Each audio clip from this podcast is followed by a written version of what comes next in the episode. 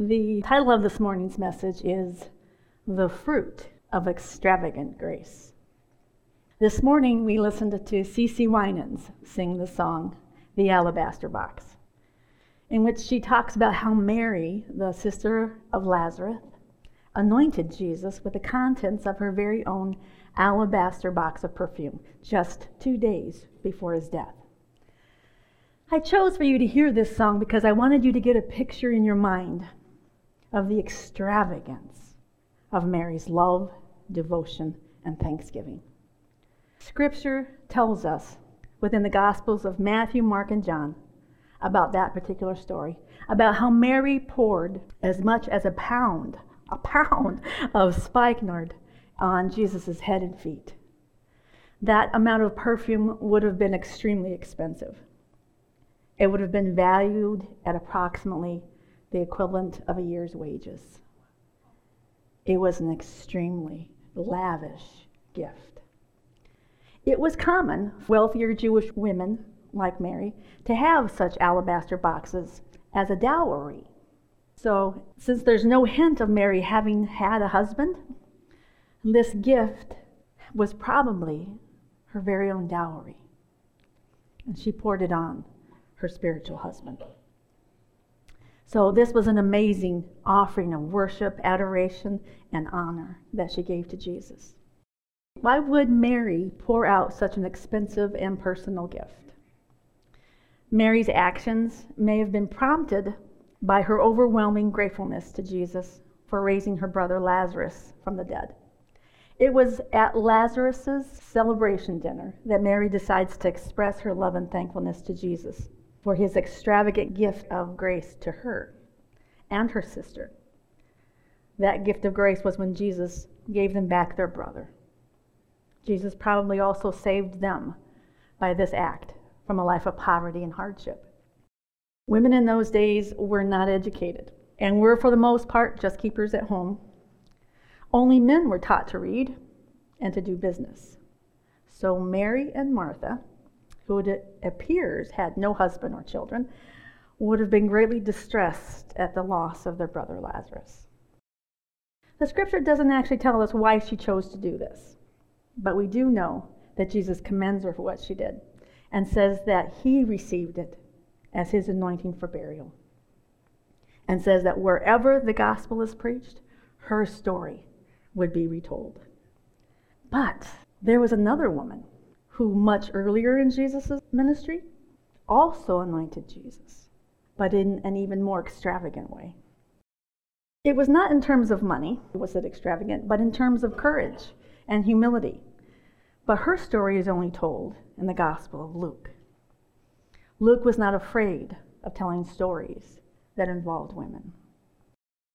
The stories are very similar the story of Mary and the story of this unnamed woman, but they are also very different. Many scholars say that they have to be the same woman. This was such an extraordinary thing that happened. It must be the same person. Others say it's absolutely impossible for it to have been the same person. I am of the opinion that they are indeed two completely different women who both dearly loved Jesus because of his extravagant grace towards them. Mary's story happened during the last week of Jesus' life in the town of Bethany, which is, if you look at a map of Israel, is down by Jerusalem, at the house of Simon the leper, who was no longer a leper. but he kept the name. and when Mary anointed Jesus, she was anointing her very close personal friend. For she had sat at Jesus' feet and heard him teach. Jesus was a very frequent guest in her home. So it was during the celebration, in the midst of family and close friends, that she anointed Jesus' head and feet. And it was Jesus who promised that she would have perpetual honor by the retelling of her story. But the unnamed woman in the Gospel of Luke, her story happened much earlier in Jesus' ministry. And it was in the vicinity of Galilee. Galilee is at the top of the map. Maybe even in the town of Nain, at the house of Simon the Pharisee. Pharisee leper, very different. the unnamed woman in this story came uninvited into the house of a stranger and anointed Jesus. Not in the midst of family and friends, but in the midst of judgment, condemnation, and tears. And she was not promised honor by the retelling of her story. Instead, she was promised that her sins, which were many, were forgiven her. Today, we're going to take a closer look at the story of the unnamed woman and the extravagant love she displayed, which was the fruit of having received Jesus' extravagant grace. Her story begins in Luke chapter 7, verse 36. But before we go there, I want to give you some context. I want you to see what Simon the Pharisee and the unnamed woman probably saw and heard that very day just prior to this dinner. Earlier in chapter 7, we see the story of Jesus showing compassion to a woman who just lost her only son. Jesus interrupts the funeral procession and raises her son from the dead and then presents him back to her. During that time in history, a widow losing her only son was much more devastating than just the loss of a child, which in and of itself is devastating enough. With the loss of her only son came the loss of both protection and provision. The death of an only son was usually accompanied by extreme poverty. And extreme poverty often gave way to either begging or prostitution.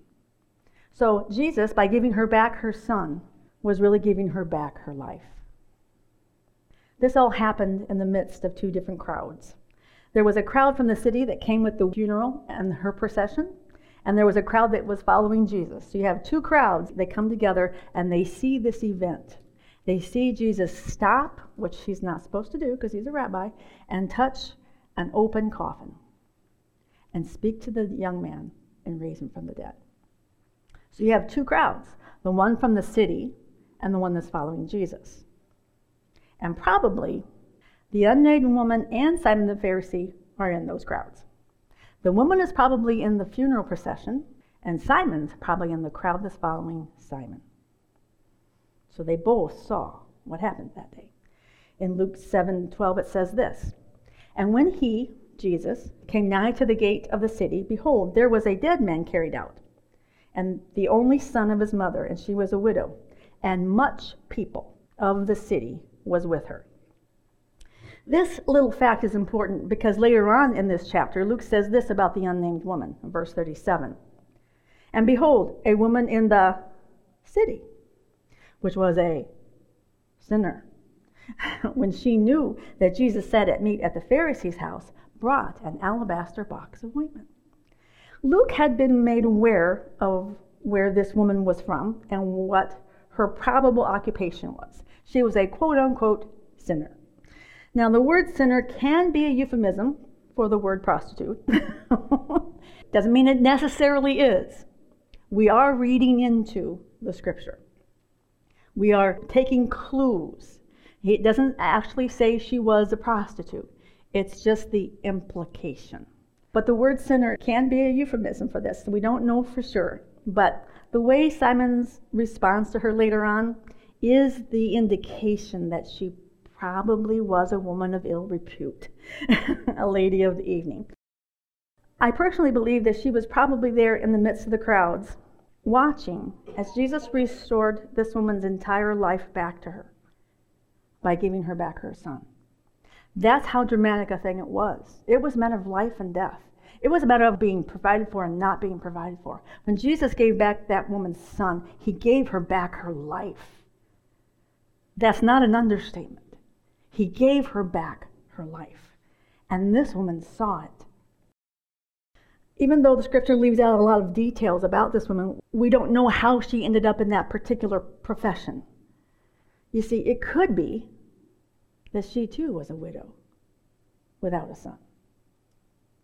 So she would have understood exactly what raising that young man from the dead did for that woman. She knew the cost that he saved her from.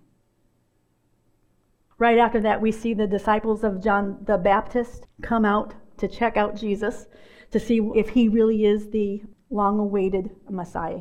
John sends his disciples to Jesus right after this story. You have the widow's son being raised. Then, right after that, there's no chapter break. Okay, goes right into John's disciples coming. John's disciples come to this multitude, these two crowds that have met. And so the disciples asked Jesus, Are you really the Messiah? Are you the one we've been waiting for? Because you're not doing Messiah like things. you're not raising armies. You're not training for battle. Uh, we don't see you overtaking any kind of government with raising the dead. Are you really who you say you are? And what Jesus does is instead of saying, Yes, I am, and professing something, he demonstrates. He demonstrates that he is the king of a different kind of kingdom. In Luke 7 21 through 23, it says this In that same hour, he cured many of their infirmities and plagues, and of evil spirits. And unto many that were blind, he gave sight. Then Jesus answering said unto them, Go your way, and tell John what things ye have seen and heard. How that the blind see, the lame walk, the lepers are cleansed, the deaf hear, the dead are raised, and the poor have the gospel preached. And blessed is he whosoever shall not be offended in me.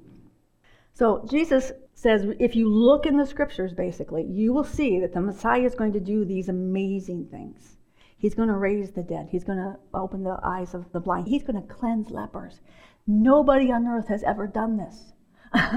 he demonstrates to John's disciples Go back and tell John what you've seen. Because John knows the word. And John will go, Oh, okay.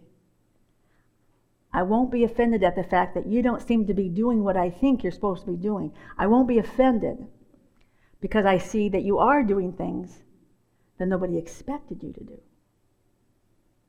You are the king of a different kind of kingdom.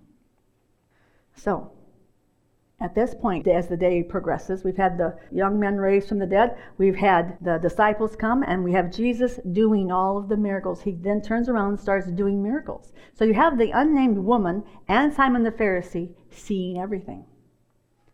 Seeing everything that Jesus is doing. This is an amazing fact, all the things that Jesus are doing. How could they miss the fact that he was the Son of God?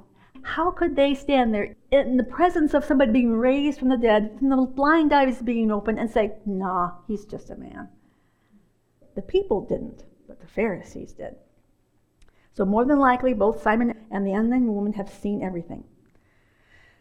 Right after he does that, Jesus then turns and talks to the entire combined crowd about the identity of John the Baptist as the forerunner to the Messiah, as further proof of his identity. Everyone was familiar with John's ministry. The crowd knew that John the Baptist had no problem with tax collectors and quote unquote sinners coming to be baptized for the remission of their sins. They all believed that John was a prophet sent from God. The Pharisees are the only ones who didn't believe. And his unbelief is probably the reason he invited Jesus to come to dinner. He was so self righteous and so superior, he thought for sure if he investigated Jesus up close and personal, he would be able to tell if he really was who he said he was. But all of these people had just heard what Jesus said. In Luke 7 29 and 30, it says this When all the people heard this, and the tax collectors too, they declared God just, having been baptized with the baptism of John. But the Pharisees and the lawyers rejected the purpose of God for themselves, not having been baptized by him. Okay, now Jesus has just told them if you believe John was a prophet, your eyes are open. You're the ones that can see who I really am. You're the ones who were baptized by John. Those are the ones who are open to what God is revealing. The Pharisees who did not get baptized, their eyes are closed. Their hearts are hardened. They refused to believe. Even with their own eyes, they refused to believe. So, in the midst of this crowd, we see a lot of very happy people, tax collectors and sinners, who believed John and were baptized for the remission of their sin. But the Pharisees, now they've just been openly condemned as those who had hard hearts and unbelief. So, it is very possible that this quote unquote sinner this unnamed woman, was in the crowd who were baptized for the remission of their sins. Ah, now that would explain why she thought it might be a good idea to anoint Jesus' feet with thanksgiving. All that Jesus has declared that day would also explain Simon's distrust of Jesus because he openly rebuked the, the Pharisees. He had already started hardening his heart. Simon had already begun hardening his heart by rejecting the grace of God that God had offered through John the Baptist. In light of this context, in light of how everything in this chapter all happened in the same day, we always have to look at, when we look at Scripture, not just to take one little story out and think that we can understand the entire thing with just that little bit, because it's written for us to see the whole big picture. When this was written, the author said, I want you to keep in mind the widow's son raised from the dead. And I want you to keep in mind that Jesus did all the miracles and raised the dead. And I want you to keep in mind that Jesus verified that John the Baptist was who he said he was. And I want you to keep in mind that all the people that came there that were believing in Jesus had been baptized for the remission of their sins. I had never thought of that. I had always wondered why this woman would choose to do what she did because I'd always been told what a horrible sinner she was.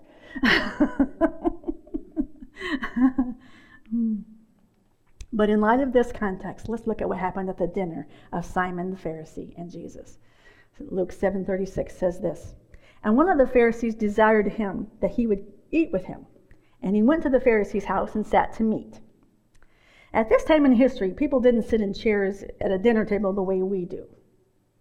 They were usually reclined on pillows on their left side with their feet behind them. If you think of sort of like laying on your living room floor on a pillow watching TV, you normally don't keep your feet out in front of you. You get relaxed in sort of like a fetal position where your feet come behind you. That's how they reclined at dinner. And they would have a, a short table where they would use their right hand to eat with. So that's where Jesus is. He is reclined on a pillow with his feet behind him. Verse 37.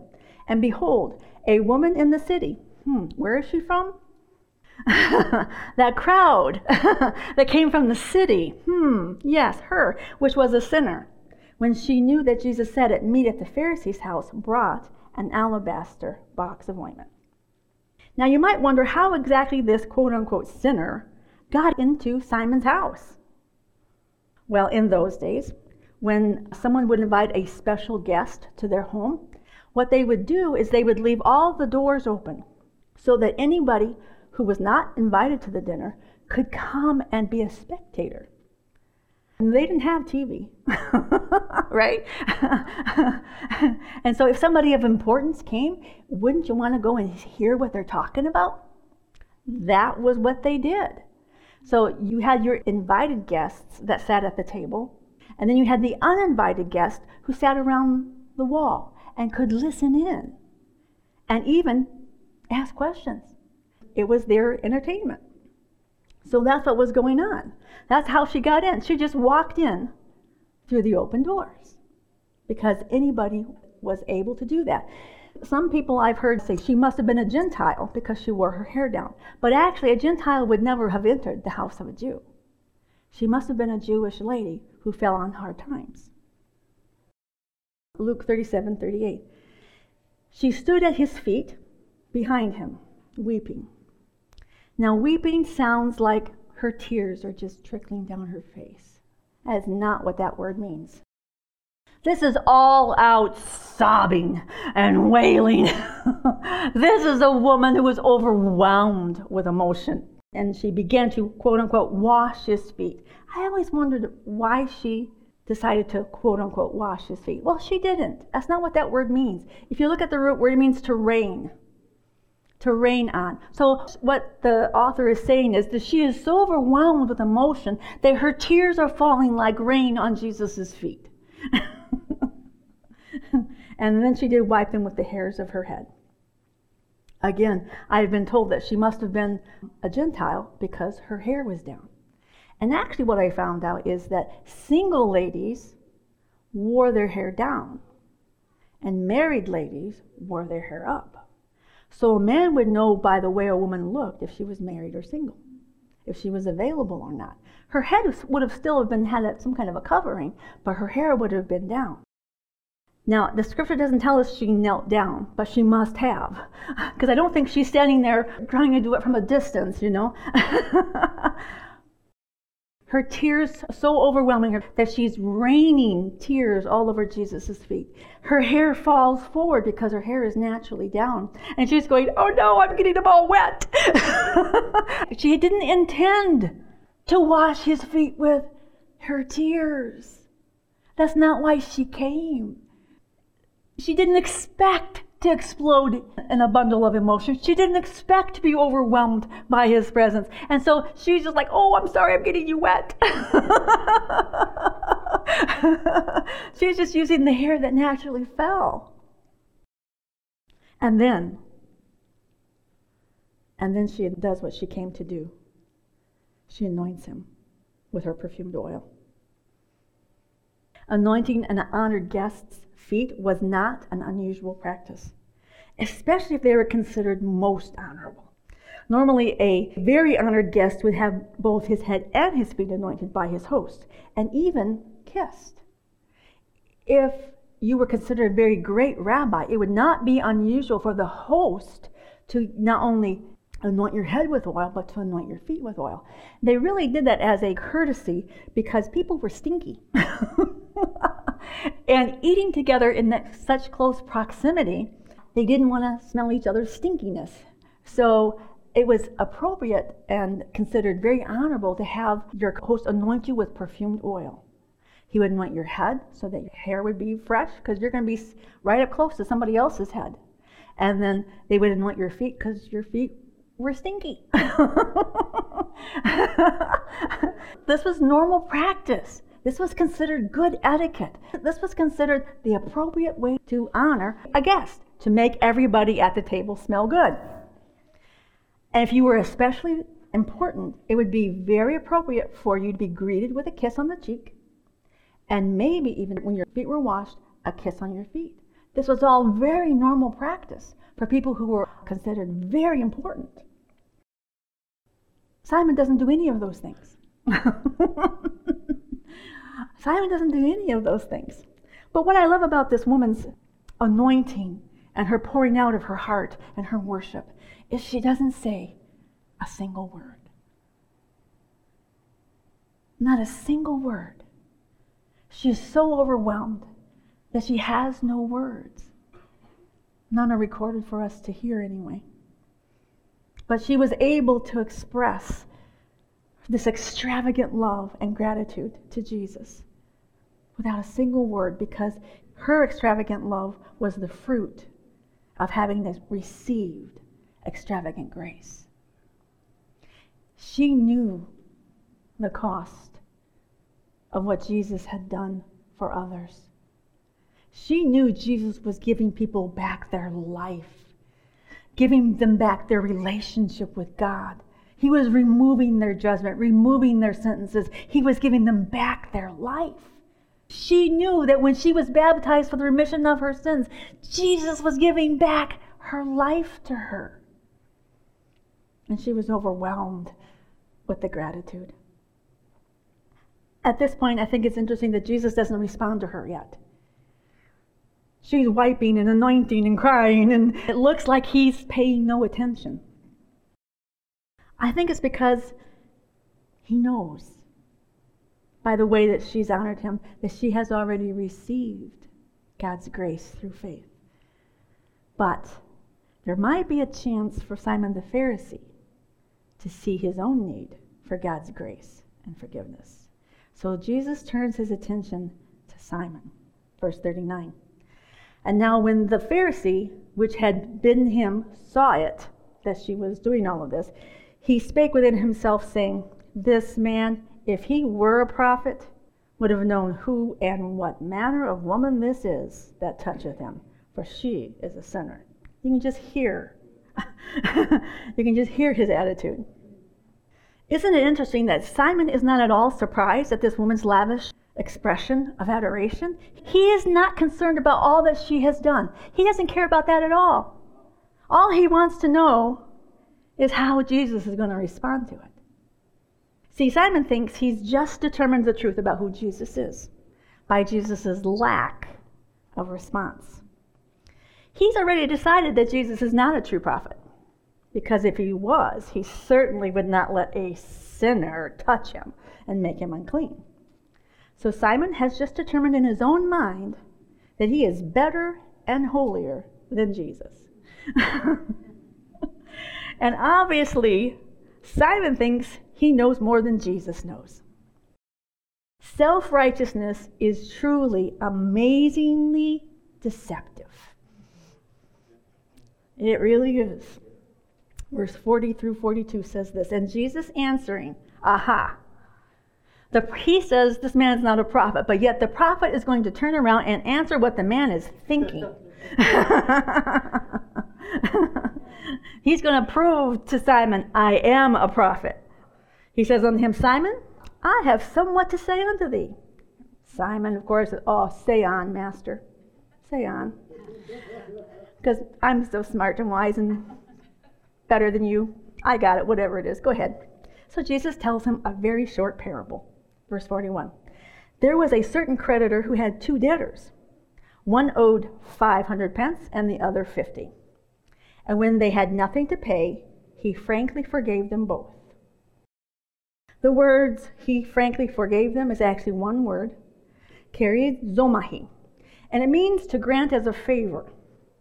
That is, to gratuitously and in kindness pardon or rescue. It means to deliver, to frankly forgive, to freely give, and to grant as a favor.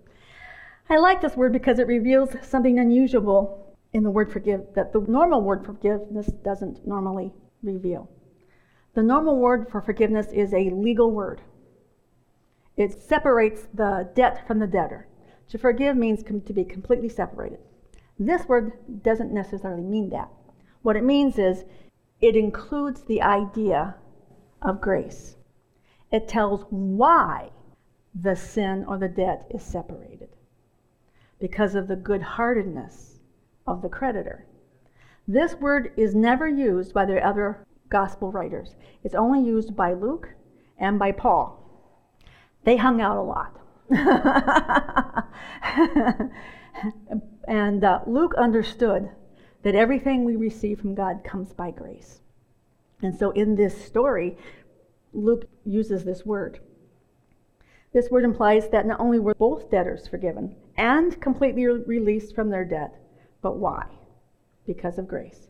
It is because of the loving kindness and the heart of the creditor it's because the creditor chose to exercise his unmerited favor that he forgave them both. Neither debtor deserved forgiveness. Then Jesus continues. 742 says this Tell me, therefore, which of them will love him most? He forgave a little debt and a big debt. Which of the two are going to love him most? And Simon says, I suppose that he to whom he forgave most. And he said unto him, Thou hast judged rightly.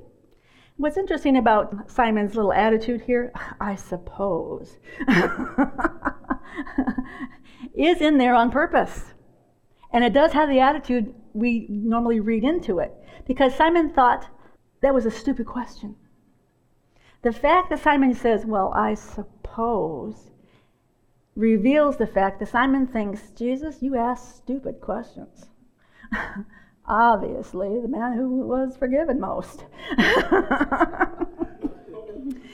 but Simon has not realized that Jesus has just set him up to see himself, to see the reality that he too is a debtor without the ability to pay. Verse 44. Jesus, he turned to the woman and he said unto Simon, Isn't that interesting? He turns to the woman and he keeps talking to Simon. and he says, Seest thou this woman? Simon's probably thinking, duh. he doesn't answer, and it's a good thing. because if he had answered, he probably would have said, No, I don't see a woman. I see a sinner. So it's a good thing he kept his mouth shut. Simon was judging the woman by her past sins, by what she had done, and not for who she currently was. All the while failing to judge himself in the light of his own sins. Jesus continues on. He says, I entered thine house, thou gavest me no water for my feet. Complete break of etiquette. But she has washed my feet with her tears and wiped them with the hairs of her head. Thou gavest me no kiss. But this woman, since the time I came in, hath not ceased to kiss my feet. The first word kiss just means that. It was appropriate to give someone just a greeting kiss. On no affection was needed. It was an etiquette thing. The second word for kiss means to kiss affectionately, to be full of affection. That's how she was kissing him. He goes on, My head with oil thou didst not anoint, but this woman hath anointed my feet with ointment. This woman has done all the gracious things that you have failed to do.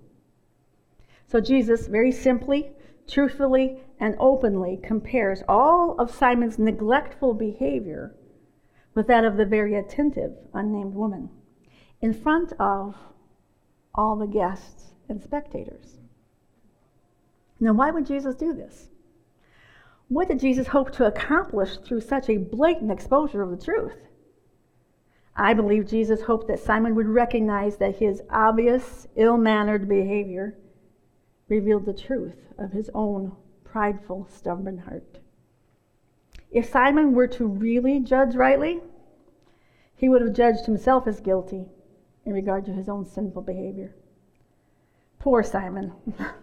he had no idea how guilty he was. He was so self righteous that when the God of the universe, who was wrapped in flesh, sat at his very own dinner table, he still couldn't see Jesus for who he was, nor could he see his own need for this extravagant grace. Jesus often dealt harshly with the Pharisees because they continually refused to acknowledge the truth of their own sinfulness. Jesus wanted to pour out extravagant grace on Simon.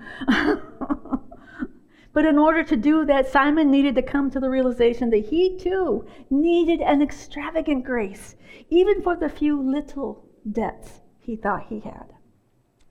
Jesus wanted him to see that if God could completely redeem a great sinner like the woman, God could easily redeem a small sinner, a little sinner. After all, in the parable, the creditor freely forgave both debtors the one with the small debt as well as the one with the great debt. Then Jesus says something shocking to Simon, which leaves no question to who's who in this parable. He's looking at the woman and he says, Wherefore I say unto thee, Simon, her sins, which are many, are forgiven. For that reason she loved much. But to whom little is forgiven, the same loveth little. In the Greek, it says, her sins, comma, many, comma, forgiven. Already done.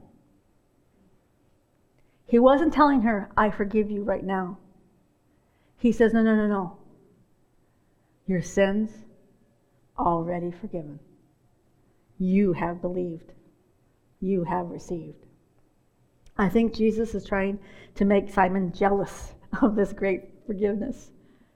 I think he's trying to provoke him to have faith to receive the very same grace that Jesus is offering. The forgiveness is already established, Simon. It's already done. It's ready to be received.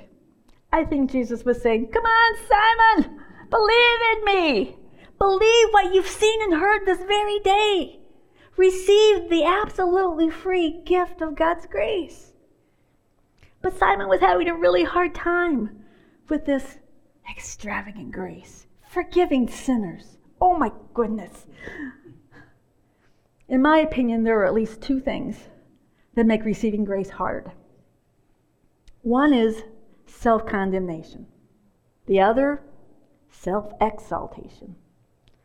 Self condemnation is us having a negative sentence against ourselves based on the sinful works of the flesh. Self exaltation, however, is a positive sentence in favor of ourselves based on the good works of our flesh. The problem with these both, of course, is that our eyes are focused on the flesh. And sometimes it's not just our flesh. Sometimes we're focused on other people's flesh. and I think part of Simon's problem might have been that he wanted the unnamed woman to stay condemned. He didn't want her forgiven. After all, she deserved it. I think sometimes our flesh wants other people's flesh to get what's coming to them. But the truth is, we can't walk in condemnation towards others without exalting our flesh above theirs. And which is exactly what Simon was doing. He had measured his flesh, and his was much better than hers. And he was sure of it. He wasn't guilty of the things that she was guilty of. But Jesus wanted Simon to get his eyes off of the flesh and onto the truth. The truth was, Simon fell short of God's perfection too. He too needed an extravagant gift of grace. I also think Jesus is telling Simon, yes, you were right. She was, past tense, a great sinner. But this woman's great and lavish expression of love is the fruit, the evidence, the proof that she has already received a great and lavish gift of forgiveness. This woman received the grace and forgiveness that was available only through faith in Jesus. And through this gift of grace, Jesus gave her back her life. Not her old sinful life, but a life of purity, of freedom from guilt and shame. By Jesus telling Simon that this woman's many sins were forgiven, Jesus was vindicating her actions as both honorable and even completely appropriate in the light of such an extravagant gift of grace.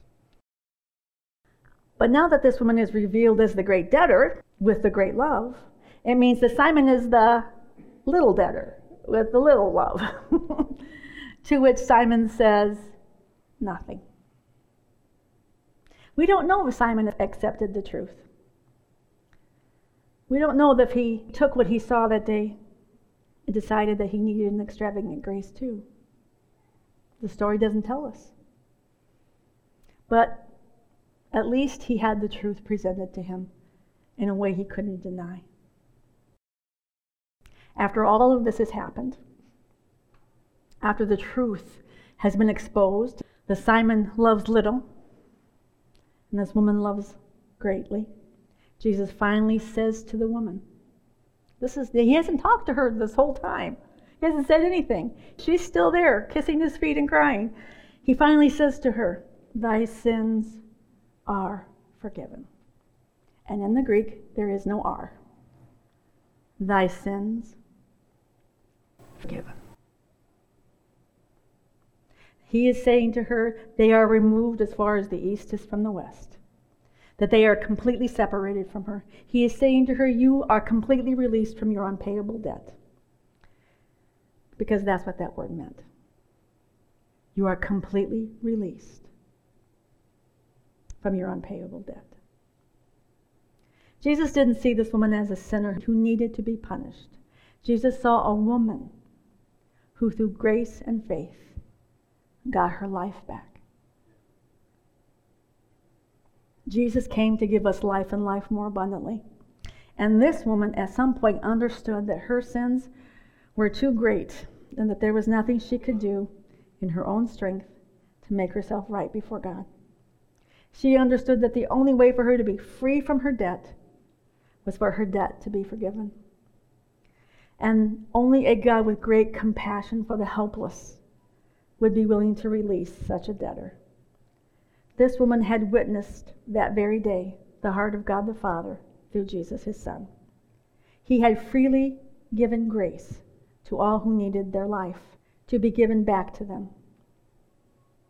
Jesus raised the dead, healed the sick, forgave their sin, and accepted tax collectors and sinners into the kingdom of God, all by faith in this extravagant grace. Simon had been right. She had been a great sinner but she was no longer a great sinner, even though she still bore the name. She had become a great lover, a great lover of God, because she realized that He so greatly and freely loved her first. I think it probably just made her cry more.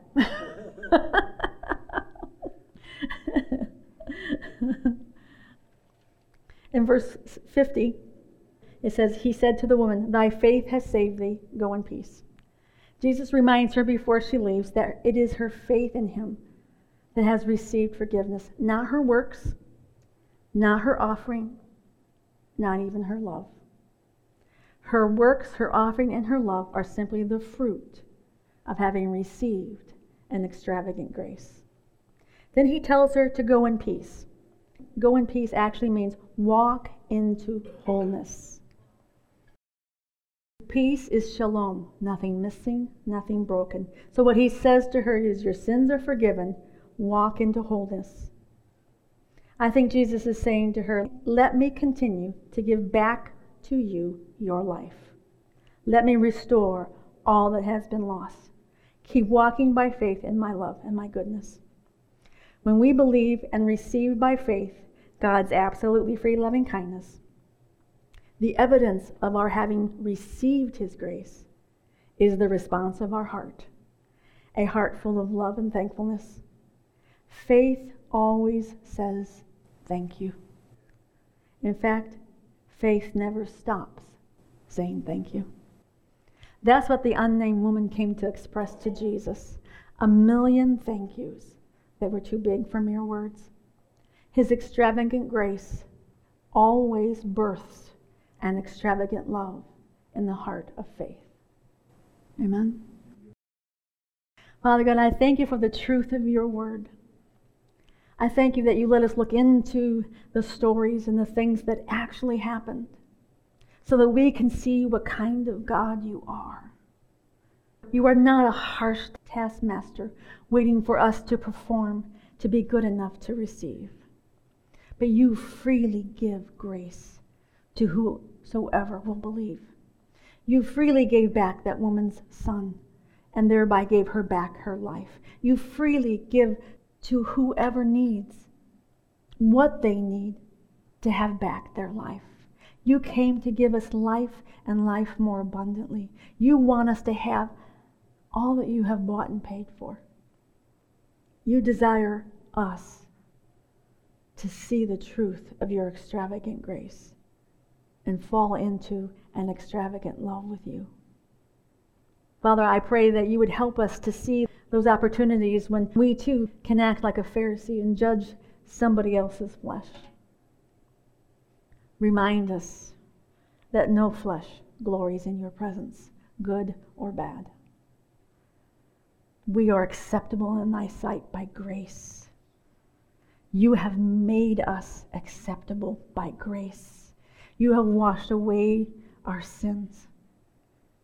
And even our good works are nothing in the light of your grace. I thank you, Father God, for this woman who displayed an extravagant love.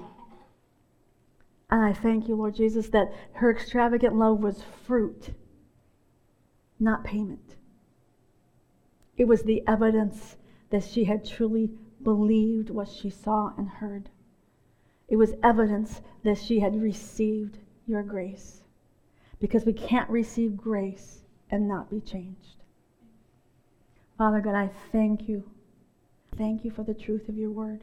I thank you that you invite us to walk and live by faith in your goodness and grace. I thank you, Father God, that you delight in giving back our lives to us. In Jesus' name, amen.